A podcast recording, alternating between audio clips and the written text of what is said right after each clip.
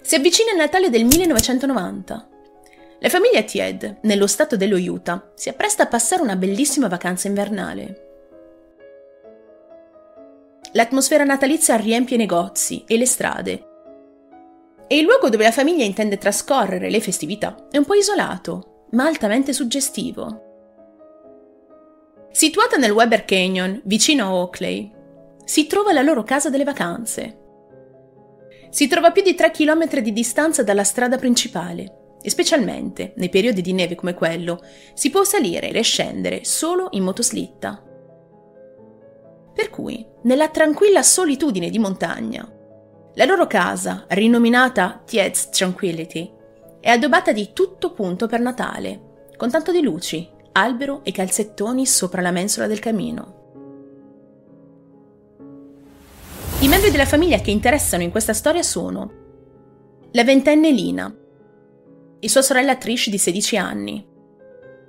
Poi ci sono Beth di 72 anni, ovvero la nonna di famiglia, e sua figlia Kay, di 49 anni, e il marito di Kay, Rolf, di 51. Tutti loro, solo loro, affronteranno sia un terribile Natale che la peggiore paura possibile in una situazione così tranquilla, ovvero un tragico imprevisto. Questo è quello che succede. La mattina del 22 dicembre 1990, tutta la famiglia Tied è a fare shopping a Salt Lake City, acquistando le ultime cose per preparare il Natale. Già in casa ci sono alcuni regali impacchettati, ma pare mancare ancora qualcosa. Chiudono a chiave la casa e la lasciano vuota, sicuri che niente e nessuno avrebbe potuto infastidirli. Purtroppo, in quel momento, non sanno che in giro, in agguato, due delinquenti hanno tenuto d'occhio la famiglia e stanno premeditando una rapina. Questi due ladri si chiamano Von Taylor di 25 anni, e Edward Daly, di 21. Von è stato recentemente rilasciato sulla parola dopo aver scontato una pena per furto aggravato. Il suo complice, Edward, anche lui è stato recentemente rilasciato sulla parola, appena un mese dopo Von, dopo aver scontato appena un anno di condanna, sulle 5, per incendio doloso. Entrambi i malviventi non paiono essersi pentiti delle loro azioni né pare abbiano cambiato il loro modo di pensare e di agire. Si erano incontrati in un centro di accoglienza, da cui si sono allontanati il 14 dicembre di quell'anno. Nessuno sa come sia stato possibile questa loro fuga, avvenuta tranquillamente e senza controllo. Anche perché pare fossero persino in libertà vigilata. Fatto sta che ora si trovano presso quella bella baita natalizia, vuota al momento, perché la famiglia Tied è fuori in città. Von ed Edward sono armati e hanno non solo voglia di rapinare, ma anche di far saltare già qualche testa. Riescono quindi ad intrufolarsi dentro la baita, facendo un po' i loro comodi, spacchettando persino i regali presenti nell'abitazione. Attendono per molto tempo e con tutta la calma del mondo l'arrivo dei membri della famiglia, preparati a far passare loro la peggiore giornata del mondo. E qui entrano in gioco i membri di cui abbiamo parlato prima. In ordine. Verso le 12.30 sono Beth, Kay e Lina a tornare per prime. Capiscono quasi subito che in loro assenza, in casa, deve essere successo qualcosa. Infatti è proprio la giovane Lina ad accorgersi che dentro quella casa ci sono dei ladri. Corre subito a riferirlo alla nonna Beth e prima che potessero tutte loro allontanarsi o comunque fare un qualcos'altro, i ladri le fermano, puntando l'arma contro di loro, obbligandole ad entrare in casa. Le donne iniziano ad implorare pietà e chiedono cosa vogliono questi furfanti. Cercano di dialogare, ma dopo tre minuti la nonna, Beth, e la figlia, Kaye, muoiono sul colpo. L'anziana Beth si rialza nonostante il colpo di pistola ma gliene infliggono un altro e si accascia a terra, definitivamente. La giovanellina è terrorizzata da quello che ha visto. Impotente contro quei due uomini armati, senza scrupoli, ha visto due membri della sua famiglia morire davanti ai suoi occhi. Pensa di essere la prossima vittima, è sicura che la fine sarebbe arrivata anche per lei. Prega e implora di chiamare un'ambulanza, ma Von ed Edward, i due criminali, Non hanno la minima intenzione di assecondare le sue richieste. Legano e imbavagliano anche la giovanelina. Dopo si sbarazzano dei corpi, gettandoli dal balcone. Nel frattempo arrivano altri due membri della famiglia. Sono l'altra ragazza, Trish, e il padre, Rolf. I criminali, Von ed Edward, si accorgono della loro presenza e riescono a prendere in ostaggio anche Trish, minacciando Rolf di ucciderla se non gli avesse dato tutti i soldi che aveva in tasca. L'uomo, anche lui terrorizzato, consegna i 105 dollari che ha in tasca. A questo punto, due ragazze della famiglia Tied sono sotto ostaggio, due sono morte e uno è ancora in vita. A quel punto Von dice ad Edward di uccidere Rolf. Edward prende la pistola, la carica, gliela punta addosso, ma non riesce a sparare. Non è chiaro il perché. Forse per risentimento, forse per un problema all'arma stessa. Ma al di là di queste congetture, Von, spazientito, tira fuori la sua di pistola e spara un colpo in faccia a Rolf. L'uomo cade per terra, ma Von ed Edward non sanno che il proiettile non lo ha centrato completamente. Rolf è ancora vivo. Forse stordito, forse si finge addirittura morto, ma rimane impassibile. I criminali lo buttano dentro casa e lo cospargono di benzina. Cospargono tutta la casa e danno fuoco all'abitazione, scappando poi via, con le due ragazze, come ostaggi, rubando le motoslitte e fuggendo a gambe levate. Non sanno però che c'è un sopravvissuto. Non è ancora finita per loro. La fuga di Yvonne ed Edward è roccambolesca quanto hollywoodiana, ma è successa per davvero. I vicini di quella casa notano per fortuna sia le fiamme che i due uomini in fuga, per cui decidono di chiamare immediatamente le autorità. Trish e Lina intanto sono obbligate a stare in compagnia di questi due mostri. Trish, oltremodo spaventata da tutto questo, pensa ad ogni soluzione possibile. Crede di potersi sbarazzare di questi due energumeni, di potersi divincolare, cadere giù dal veicolo, chiamare qualcuno. Ma ha paura che qualunque cosa faccia possa mettere in pericolo Lina. In questa situazione di terrore assoluto, tutti e quattro si trovano davanti, solo per poco, inaspettatamente, un altro parente dei Tied, lo zio delle ragazze rapite, un uomo di nome Randy. In un primo momento Randy le saluta, immaginando che Von ed Edward fossero degli amici e che stessero scendendo giù in strada per andare in città. Ma sia Trish che Lina non lo salutano, sempre a causa di quella preoccupazione di scatenare un'ennesima tragedia. Lo zio Randy si stranisce, ma non ci fa troppo caso e riprende anche lui il suo cammino. Dopo un po', i criminali, Von ed Edward, arrivano con i loro ostaggi giù in strada e scendono tutti dalle motoslitte.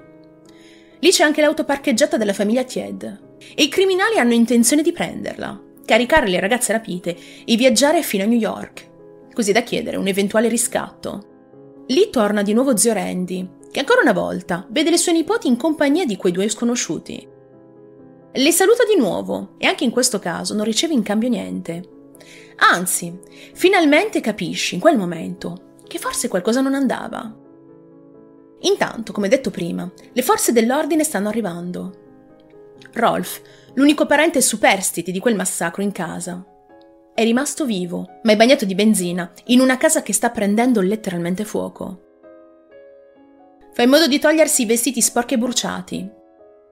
Si trascina verso il bagno, riuscendo ad alzarsi nonostante la ferita al viso. Anche qui, con un immane sforzo, scappa via da quell'inferno di fiamme. Sale in sella all'ultima motoslitta rimasta e guida fino alla strada. Lì incontra suo fratello, ovvero lo zio Randy, che lì per lì era ancora perplesso dopo aver visto le sue nipoti sparire in quell'auto con degli estranei. Rolf, il sopravvissuto, raggiunge Randy in maniera afflitta, agitata. Randy lo vede quasi senza abiti e con la faccia ricoperta di sangue. Rolf, in qualche modo, riesce a spiegare tutto quello che aveva visto, tutto quello che era successo, ma non può fare nient'altro. Allora zio Randy, capendo solo in quel momento tutta la situazione, lo mette al sicuro nella sua auto e chiama l'ambulanza. Intanto la notizia della fuga di quegli individui è già arrivata alla polizia. Le volanti riescono a raggiungere l'auto rubata. Parte un vero e proprio inseguimento degno di un film.